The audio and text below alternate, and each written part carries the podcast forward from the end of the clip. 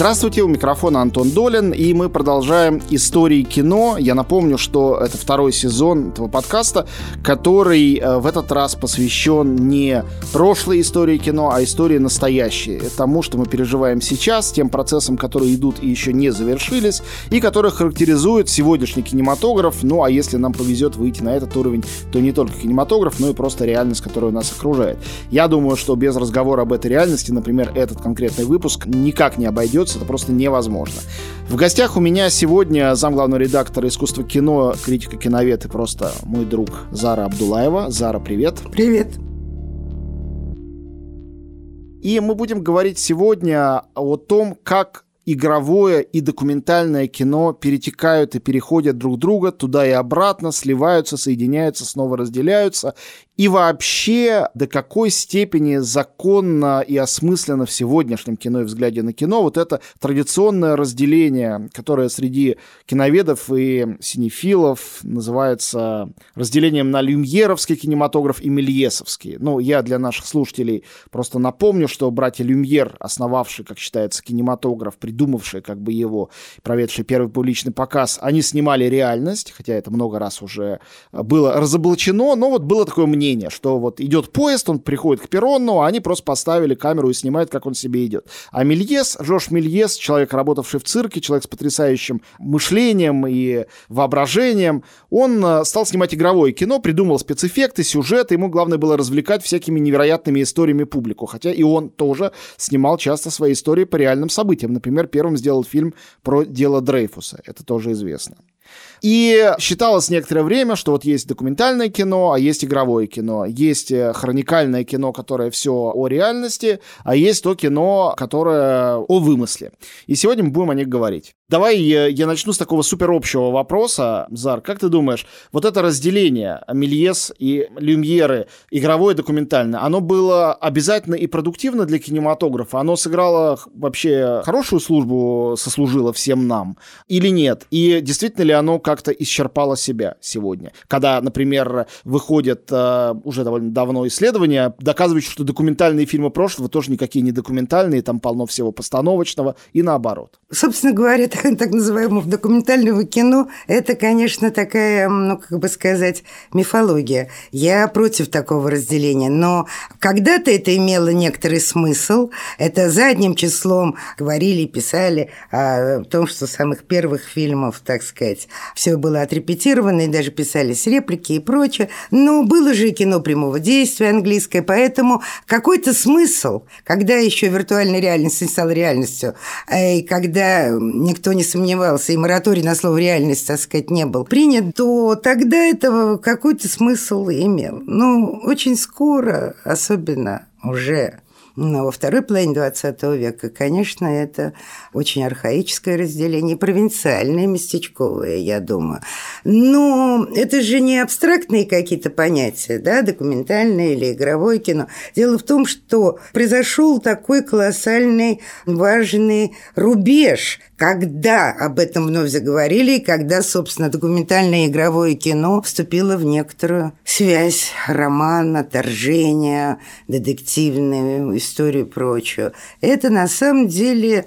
одиннадцатого сентября две тысячи первого года. Это до этого еще можно было, так сказать, с некоторыми уступками и книксонами играть в эти игры. Я, я считаю, что это такое профессорское разделение, университетское, а не сущностное, не онтологическое. Но когда постмодернизм уже дошел до своего сверхпредела и разлился в жизни, когда все считали, что, значит, мир есть текст и так далее, одни симулякры, и вдруг случился, пали башни-близнецы, и люди поняли, почувствовали и узнали, что история не закончилась, а что реальность существует. И это был шок. Который немножко отменил кинематограф, которому пришлось придумывать себя заново. Конечно, просто вынужденным образом. Конечно. Но я уже не буду, но это же так известно. Ну ладно, хорошо, я повторю про то, что люди, смотрящие по телевизору, думали, что они смотрят фильм «Катастрофа». Но это уже каждая бездомная собака знает про это. И наоборот. Ведь есть и наоборот. То, что известный для меня факт. Вот знаешь, мы все согласились с тем, что двадцать первый век начался с падением башен-близнецов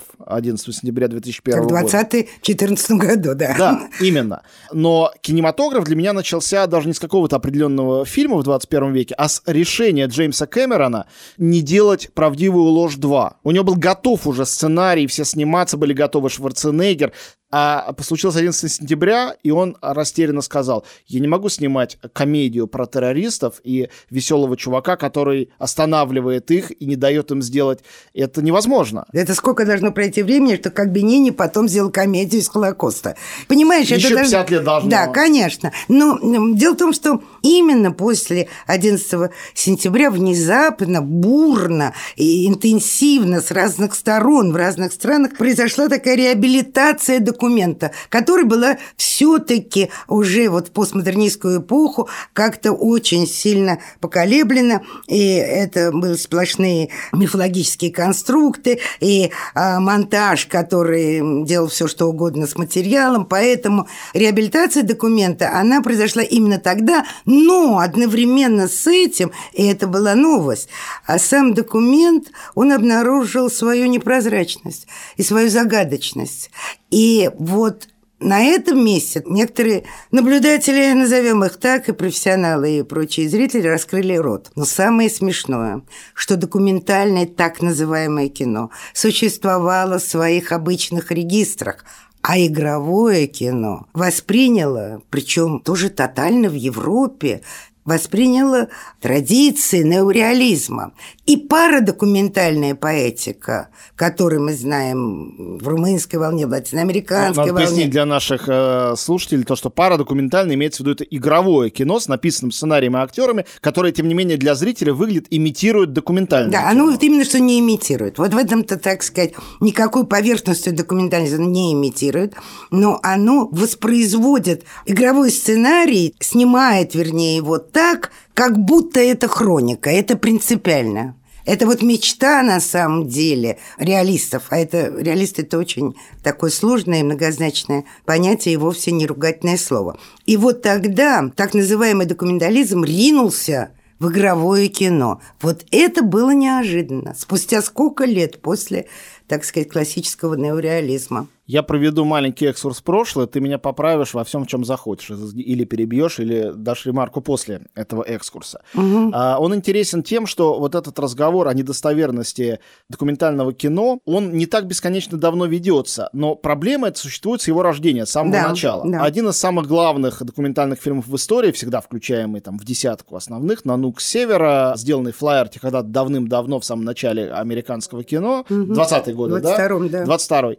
Фильм, в котором, как известно, на самом деле, ну не то, что был сценарий, но были сценарии отдельных сцен, и персонажи играли хоть как бы и свои роли, но на самом деле роли персонажей. Написанные, да. То есть э, все это было, этнография такая придуманная. И, по-моему, гораздо честнее поступил Фридрих Вильгельм Мурнау, когда снимал свой фильм «Табу», тоже на экзотических островах, где, наоборот, выдавал за придуманную историю то, что большими своими кусками было реальным. Можно говорить о других связках реального, реалистичного, документального и фантазированного. Я бы сказал, что даже в фильмах Лени Рифеншталь, которые формально и «Триумф воли», и «Олимп» являются чисто документальными, их такая высокая или возвышенная мифологизация превратила их в пропаганду. Эстетизация. Эстетизация, конечно. И дальше, ну, всегда, конечно, смешно и интересно разбирать случай, в каком-то смысле, величайшего документалиста в истории Дзиги Вертова, который в том числе в своем главном фильме «Манифесте» «Человек с киноаппаратом» не был никаким, ну, может, был документалистом, но не был реалистом, а наоборот, совершенно сюрреальную выстраивал действительность,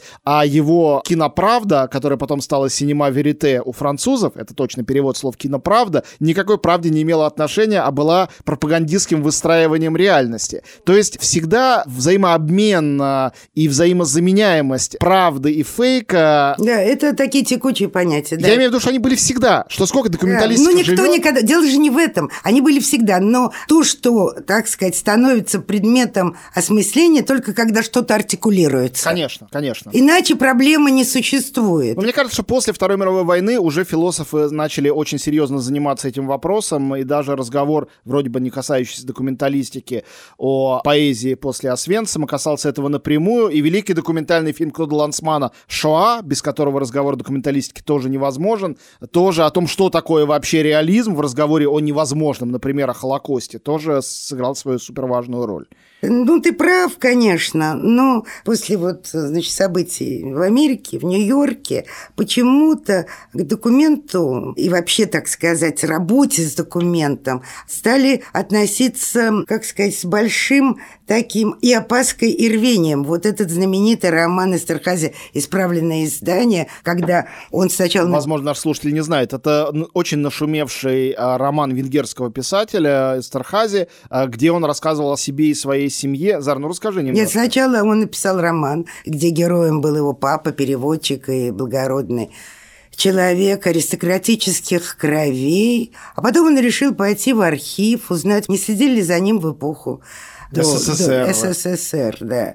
Вот. И ему принесли папку, в которой он обнаружил, что папа был сексотом. И он написал «Исправленное издание», где выписки из архивов, напечатанные красной краской, то есть буквально кровью, и его комментарии, его прощения, его недоумения, его разбитые мечты, разбитая жизнь, и все, и, и любовь, которую он испытывал, и не мог себе представить, что это так. Ну, понимаешь, это... И человек признается в этом, и человек пишет, и становится это предметом его размышлений и его сочинения, такого документального, конечно же, так и называется «Исправленное издание», вслед роману, который он написал. И таких вещей, в общем, не было прежде, такого рода поступков, потому что это больше, чем литература. Это касается прошлого и его переосмысления, которое мы бесконечно переосмысляем, к которому мы все время обращаемся и будем даже обращаться в нашей пятерке рекомендуемых фильмов. Но я хотел бы обратить внимание на отношение к более близкой к нам истории. Я буквально вчера ехал на такси домой, разговаривал с таксистом, люблю это делать, и мы с ним, в общем, во всех политических вопросах нашли согласие и единение до тех пор, пока он не сказал: ну вот и американцы тоже, они же сами взорвали башни-близнецы одиннадцатого сентября. И я стал думать сразу вот о том, о чем говоришь ты, что, казалось бы, это был кошмар в прямом эфире. Я думаю, что все помнят, я очень хорошо помню, я смотрел эн тэ вэ, как упала одна башня, и мы смотрели, слушали растерянного что-то лепечущего комментатора, и тут упала вторая. Мы наблюдали это в прямом эфире. То есть это такая неотторжимая реальность, которую никаким кино невозможно обогатить. И много сделали фильмов об этом, и все они не дотягиваются, конечно, до событий.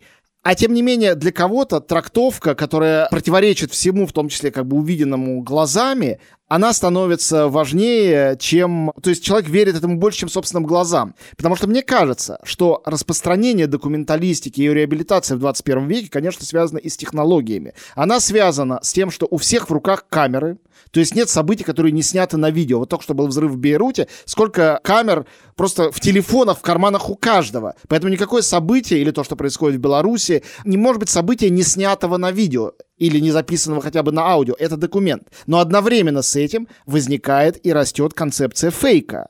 Потому что чем больше этой реальности, документальности со всех сторон, чем больше этих камер слежения, которые установлены везде. Ты не можешь уже на улице сбить машиной пешехода и уехать, чтобы тебя не увидели. Камера, она запишет и тебя, и номер твоего автомобиля. Эти глаза везде.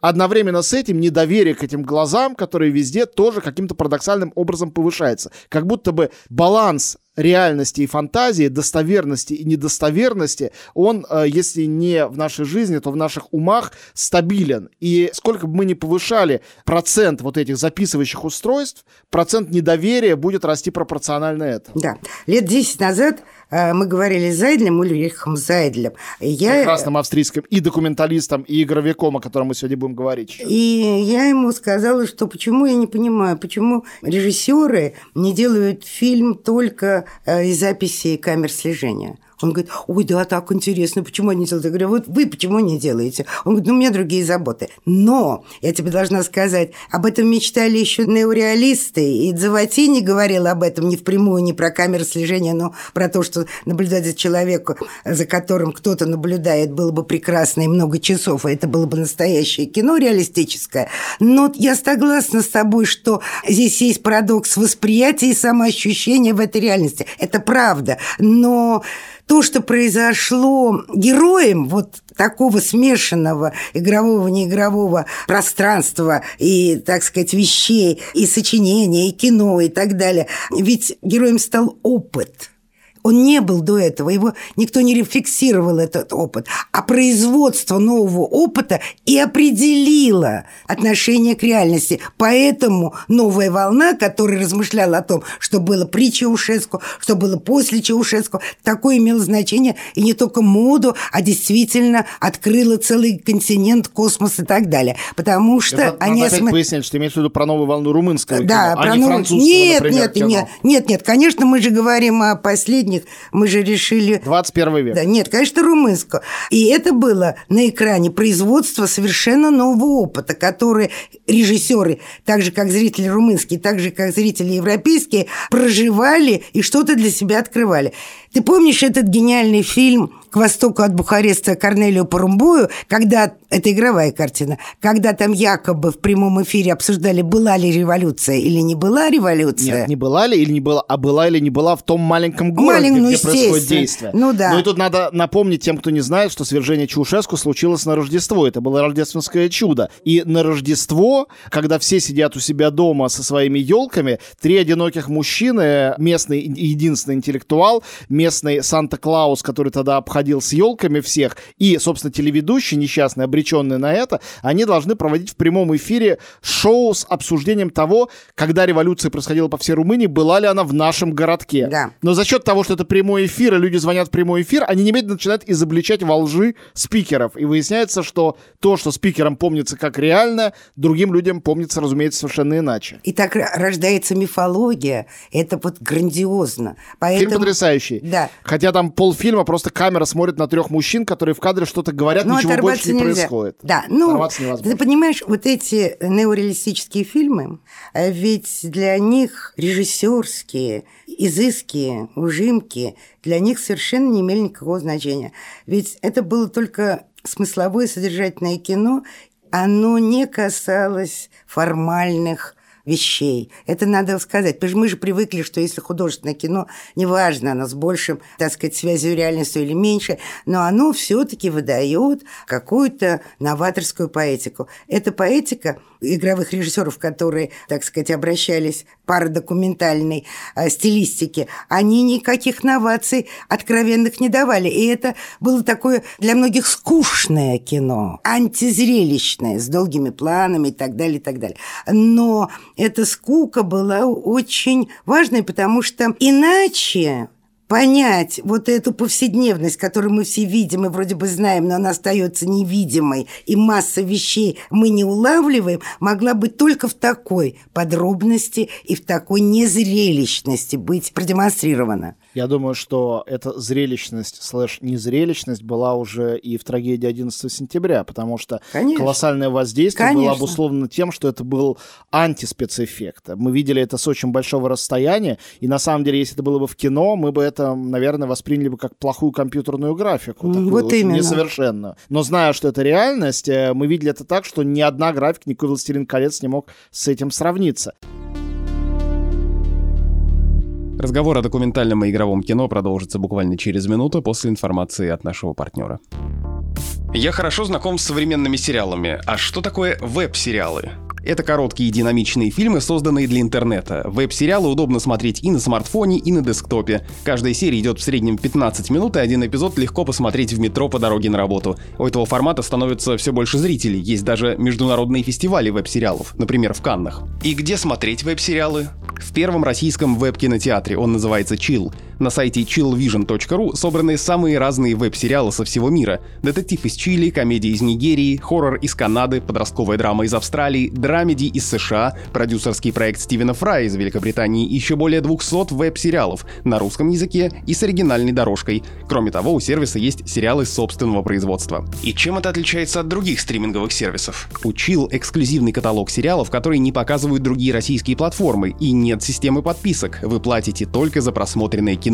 А еще многие сериалы можно смотреть бесплатно. А если я снимаю сам, и у меня есть даже пилотная серия? Вы можете выложить свой проект на Chill, начать его монетизировать и искать партнеров прямо сейчас. Все подробности на сайте чилл вижн точка ру.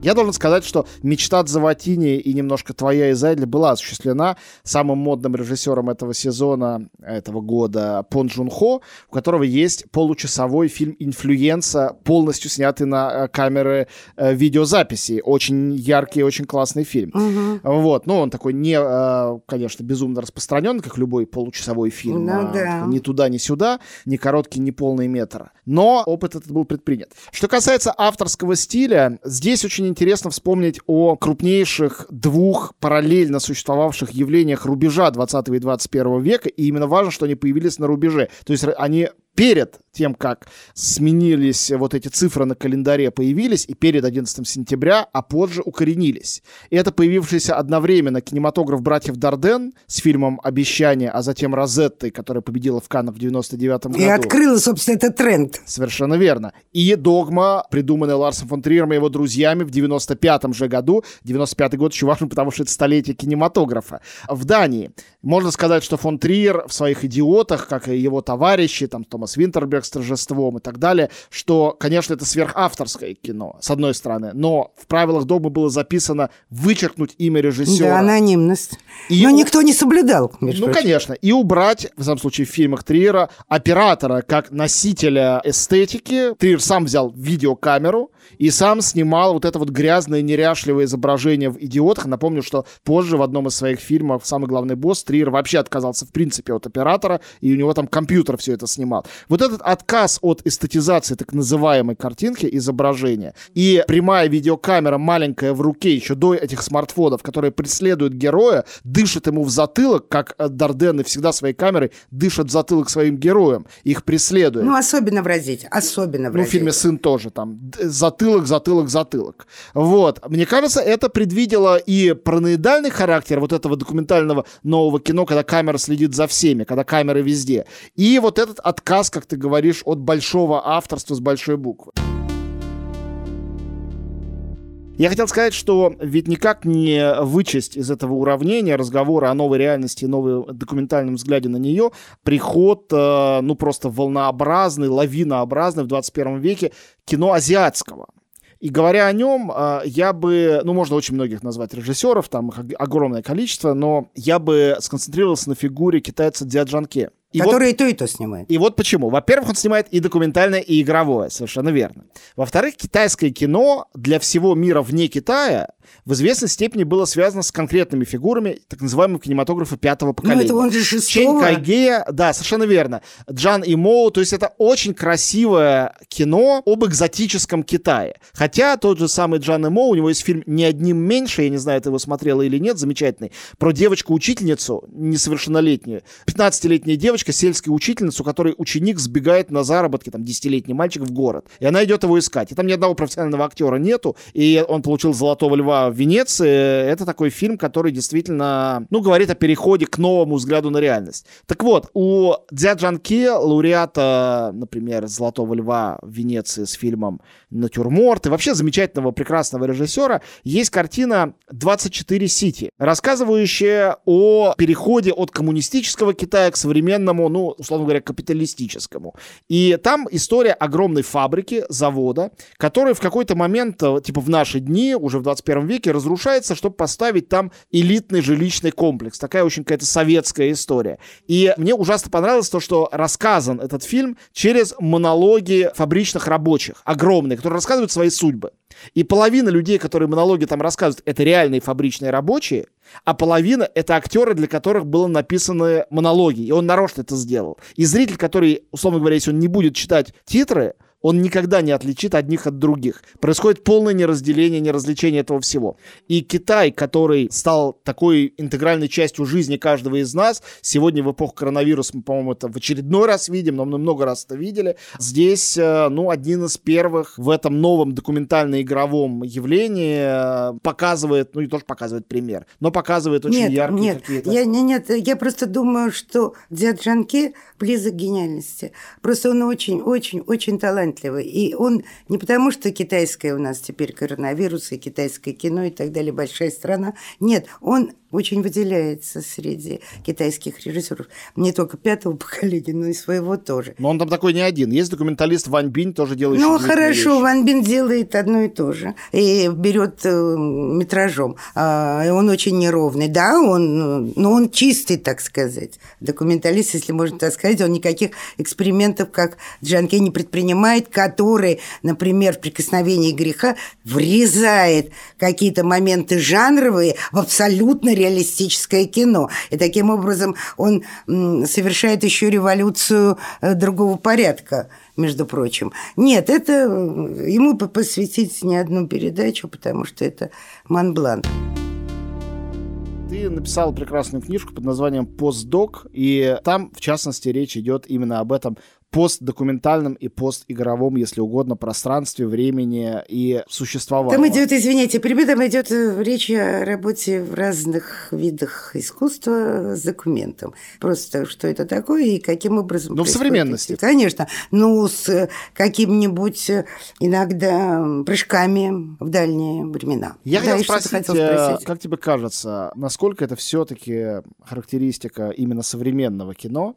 И можно ли здесь говорить о, прости меня за это оскорбительное слово, о моде или о тенденции, или это некий поворот, поворот винта, который состоялся, и обратно его уже не развернуть? Значит, если бы не появилась Хитман на Берлинском фестивале с картиной «Никогда». Редко, иногда, всегда. Элиза Хитман, получившая гран-при на Берлинском фестивале в двадцатом году. Это да. Я сразу веду расшифровку для наших слушателей. Но дело в том, что если бы не появилась эта нео-неореалистическая картина, я бы считала, что сейчас тренд, мод, и главное направление удара другое, потому что наши любимые с собой режиссеры румынские, Корнелиу Порумбою снимает жанровое кино, а философическое снимает а, начало двадцатого века, костюмное кино снимает Кристи Пую, то есть они, казалось бы, исчерпали. Только Дардены верны себе, еще мы не знаем, правда, что они нам приготовят. А Зайдль, между прочим, мечтает о наполеонском времени снять картину. Но вдруг появляется эта независимая американка, третья картина и лучшая из трех,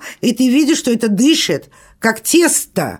И это совершенно не архаика, никакой не нафталин. И ты думаешь, будет это, это частный случай, или это вдруг опять оживет. Но я тебе должна сказать, что покуда мы задаемся этим вопросом, мы не знаем ответа, документалисты занимаются игровыми практиками. Вот же парадокс. Когда мы в Берлине посмотрели все картину Джошуа Оппенгеймера «Акт убийства», мы не могли предположить, а я уверена, что это так же, как Розетта было, так сказать, новым поворотом в игровом кино, так и я считаю, что «Акт убийства» это было начало каких-то мутаций, которые в так называемом документальном кино произошли. Театрализация, кинофикация, исполнение ролей, репетиции, основанные на реальных каких-то не только событиях, но и героях, которые изображают нечто, себя в частности, это стало каким-то, надо сказать, трендом новым.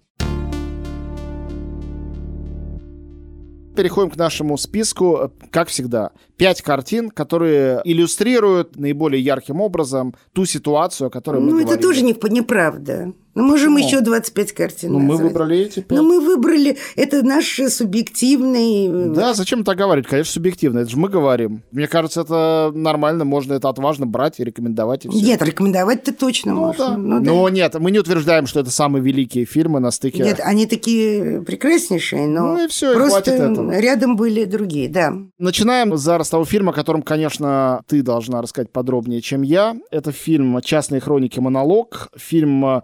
снятый ну, накануне наступления двадцать первого века Виталием Манским, нашим товарищем, другом журнала «Искусство кино», очень хорошим режиссером, по, кстати говоря, сценарию Игоря Яркевича, писателя, который... Все не так. Рассказываю. Нет. Какой сценарий? Там никакого не сценария. Сценарий, хорошо, при участии Игоря Яркевича, а, при участии. Который недавно он ушел из жизни. Он я ушел такие из жизни, да. Он очень, очень интересный, яркий человек. Писатель. Да, но он написал текст. Вообще, расскажу про этот фильм, исходя из того, что наши слушатели, большая часть его не смотрели. Манский собирал любительские ленты людей непрофессиональных. У каждого дома на антресолях, подвалах, на стеллажах полно было таких. Вот он собрал этот архив и смонтировал из этого чужого материала смонтировал историю героя, который погиб и уже с другого, так, как говорится, берега рассказывает биографию свою с первых дней шестьдесят первого года до восемьдесят шестого, когда, будучи культпросветчиком на корабле адмирал Нахимов, он погиб. И ты знаешь... Герой воображаемый. Герой воображаемый, текст Иркевича. Это очень душераздирающее, он даже назвал это реквием. Это было последнее советское поколение. Эмиграция, лагерь, манная каша, цигейковая шуба, дачные радости. То есть вот вся советская жизнь в ее, в ее мельчайших деталях, нюансах и магистральных линиях была представлена в этих кадрах, и такой, как бы сказать, счастливые кадры, которые в контрапункте с текстом выдавали трагизм этого поколения и времени. И я тогда подумала, что есть аналог, не очень очевидный, и это альбом «Моя мать» Ильи Кабакова, потому что это очень концептуальная картина Манского. И альбом «Моя мать» он сделал...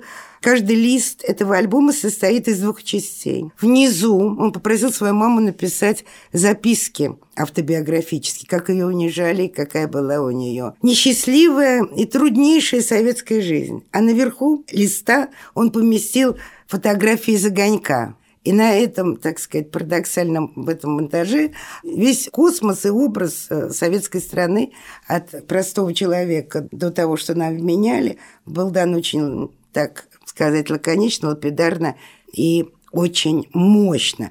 Приблизительно то же самое сделал Манский, только уже не в альбоме, как Кабаков, славный альбомами, а в кино. Надо сказать, почему-то замечательный американский документалист Берлинер, Алан Берлинер, еще в восьмидесятые годы сделал из архивных материалов фильм, который называется «Семейный альбом», причем, так же, как Чжанкэ соединил непрофессиональных актеров и актеров профессиональных, он соединил кадры собственной хроники семейной и чужой, но озвучил совершенно другими архивными аудиозаписями, которые никакого отношения не имели к этим людям. И тоже выстроил историю семейную. И то есть это не новый прием, и, так сказать, нигде он не вызывал никакого противления. Здесь же вот те родители вот этого разделения документального, постановочного, непостановочного, который вообще уже давно мир так не живет, очень ему врезали, Манскому, а за это кино. Да, оно действительно вот реквием по последнему советскому поколению. Я, кстати, хочу э, да. сказать, что, ну так, апропо,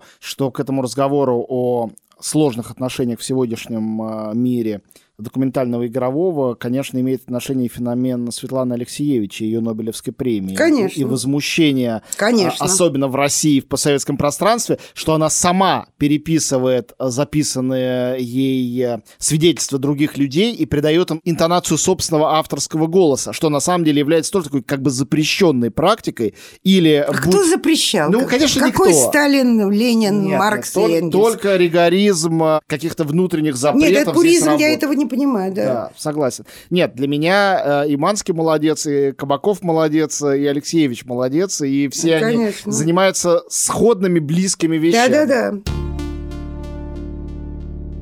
Фильм номер два, наш с тобой любимейший фильм «Смерть господина Лазареску» Кристи Пую. Мы много говорили о новой румынской волне. Она, по сути дела, началась с колоссального успеха этой картины. Ну, для тех, кто не смотрел, очень всем рекомендую. Это трагикомическая одиссея одного бухарестского пенсионера по фамилии Лазареску, который однажды вечером почувствовал себя очень плохо. И весь фильм он разъезжает по разным больницам и проходит обследования. Разные доктора ставят ему разные диагнозы, все более драматические, а ему все хуже и хуже. Вот такая длинная картина, от которой тоже совершенно невозможно оторваться, очень особенным образом и написанная, и снятая, которая произвела фурор на европейских фестивалях, и, я думаю, некоторый эстетический глобальный поворот произвела в сознании, на самом деле. Да, ну, потому, очень многих. Да, потому что ты упоминал Триера и «Идиоты», да? Но ведь он тоже и ручной камерой снимал обыденную жизнь этого старика Лазареску, когда он живет в хрущебе румынской, и приходят к нему соседи, и все это такой знакомый быт, но он снял снял этой живой камерой.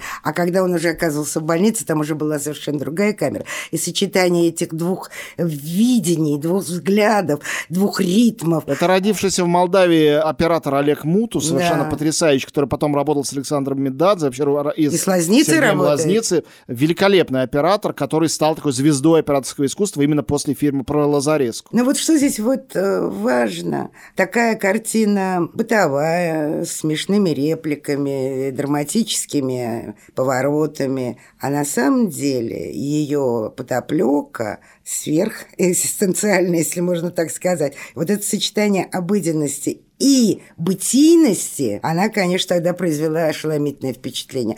То есть он снимает о Румынии современной, это очень социальное кино. С другой стороны, это абсолютно универсальное кино. И вот это сочетание, в каком времени и в какой среде мы оказались, вытягивая все, что было, никуда не прощаясь, это не зависит от возраста героев. И это так страшно и так похоже на нашу ситуацию, и у нас нет ни одного близлежащего фильма.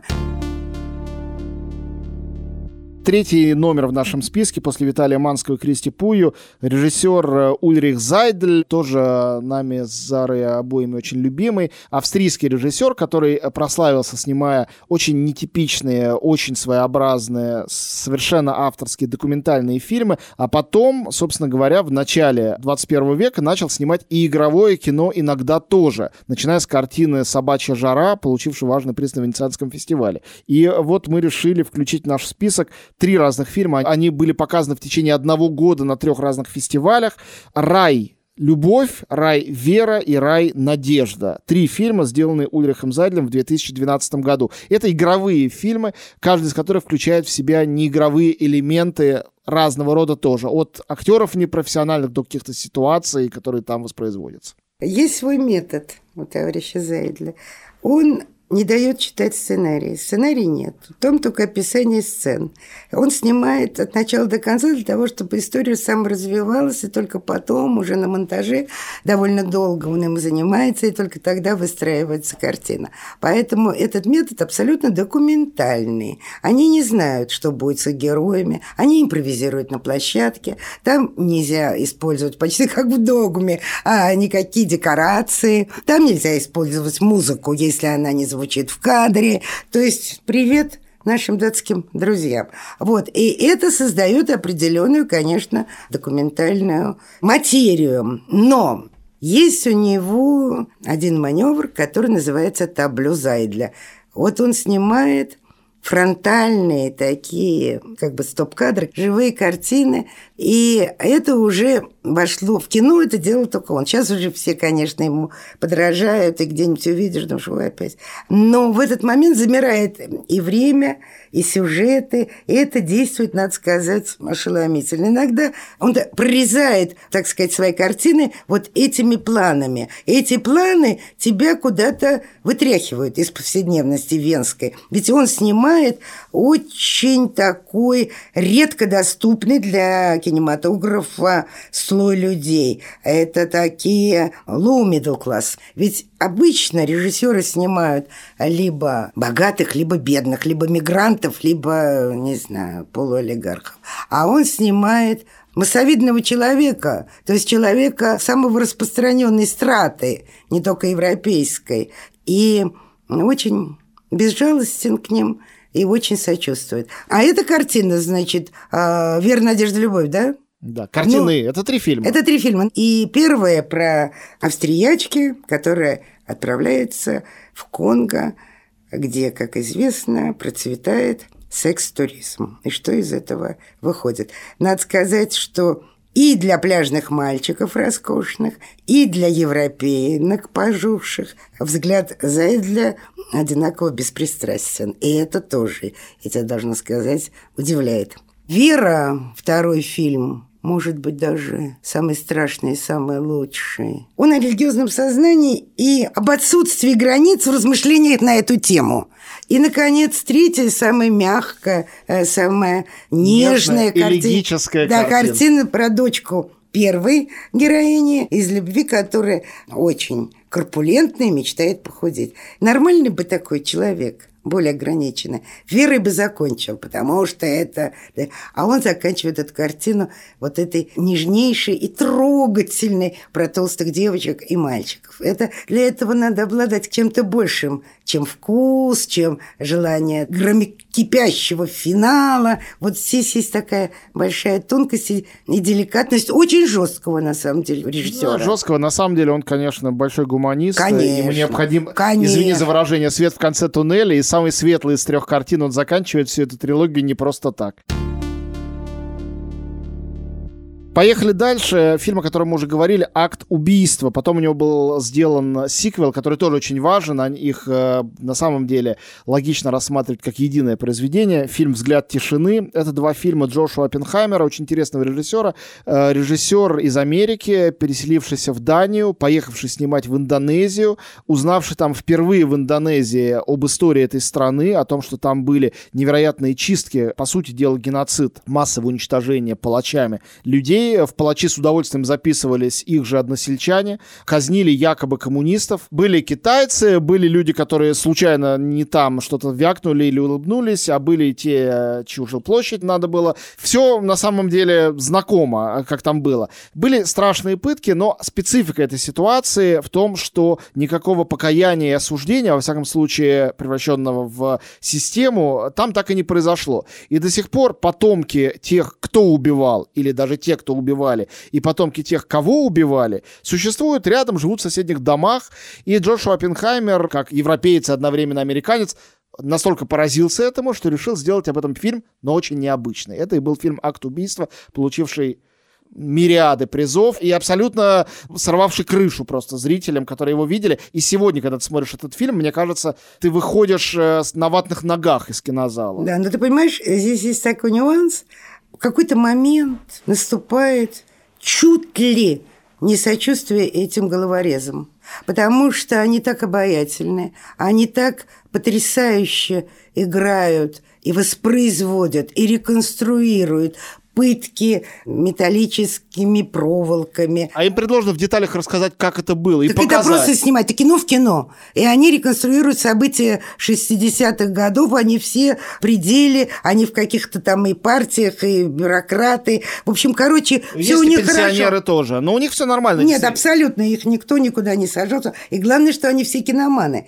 И когда они спекулировали билетами, потому что коммунисты не давали смотреть голливудскую продукцию, а спрос был большой. И они спекулировали билетами, на этом очень хорошо зарабатывали, и решили снять по заказу Оппенгеймера, как он остался живой, я не знаю, смотря на это, просто вот голливудское кино, но разыграв собственную историю. Они там одевались, они переживали, что они там волосы не покрашены, что они недостаточно хороши. Когда дети на площадке кричали, чтобы не мучили их дедушку, то дедушка, поглаживая головку своего внука, говорил: не переживай, это всего лишь кино, хотя за этим стояла реальная жизнь. И это, конечно, что-то такое необычайное все-таки. И в какую-то минуту их обаяние, их артистизм, оно на тебя действует, и до тебя доходит вот что. Что если бы ты сочувствовал жертвам, то тебе было бы легче жить. То есть, так сказать, у тебя было какое-то самооправдание. Но поскольку ты сочувствуешь палачам, то твое положение в зрительном зале становится более sophisticated. И это раздражающее тебя ощущение. У нас, к сожалению, абсолютно закончится уже время, поэтому максимально коротко, сжато мы расскажем о фильме еще одного прекраснейшего режиссера, Сергея Лозницы, который тоже документалист, снимающий, как и Зайдель и Цзя Чжанкэ, игровое кино и возвращающийся к документальному, использующий приемы игрового в документального, документального в игровом, отказывающийся их разделять. И его фильм «Аустерлиц», один из лучших его фильмов, безусловно, с «Актом убийства» находится тоже в тесной связи, хотя здесь этика изображения гораздо более безупречная, но провокационности в нем не меньше. Почему? Потому что это черно-белая картина, которая вся снята о нацистских лагерях смерти, но не о том, что там было... О тогда. Мемориалах. Да, мемориалах. Ну, бывших лагерях, ставших мемориалами, музеями.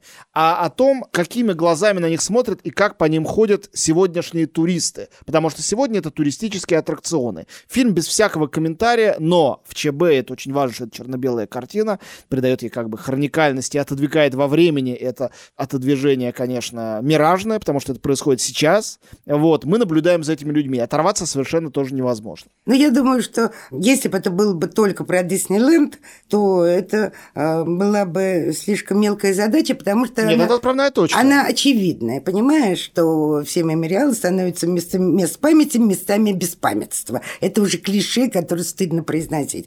Я считаю, что здесь не в этом дело, что они там жуют бутерброды и смотрят да нет, на... Нет, конечно, нет. А, а дело в том, что он назвал Аустерлиц. И отослал к роману Зебальта, к роману о памяти, о нахождении корней, а, кстати говоря, о поездке в лагерь. И тогда эта картина вырастает в огромное такое глубокое обобщение, когда ты втягиваешься и уже свою историю каким-то образом, так сказать, реконструируешь. Я бы сказал, конкретным или... образом, потому что это еще и восходит у того же Зебальда к Аустерлицу Наполеона. Аустерлиц Наполеона для нас связан с войной и миром, а война и мир — это наше культурное наследие и наша тоже интимная связь с этим всем. Это вообще-то фамилия героя. Да, я знаю, конечно, но фамилия же ему данная. Данная, не, не настоящая, фамилии, да. В честь того самого Аустерлица. Да, да, да, да, да. То есть здесь связи очень да, тонкие. Да, вот это, конечно, здорово. И мне очень жалко, когда люди говорят о том, что ой, как это мизантропический взгляд на туристов, европейцев. Это отправная точка, еще раз. И не более того, она тоже важная.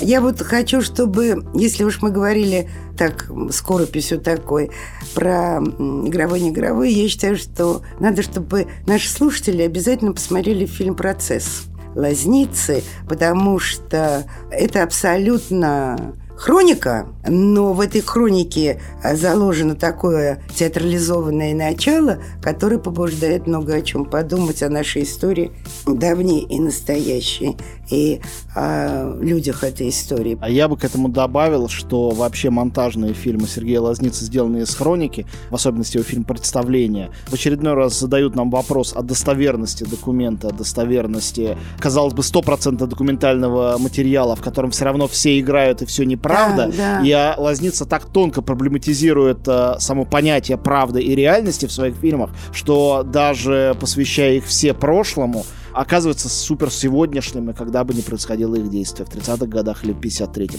Спасибо большое. Мы говорили о документальном и игровом кино с Зарой Абдуллаевой. Услышимся через неделю. Всем пока. Пока.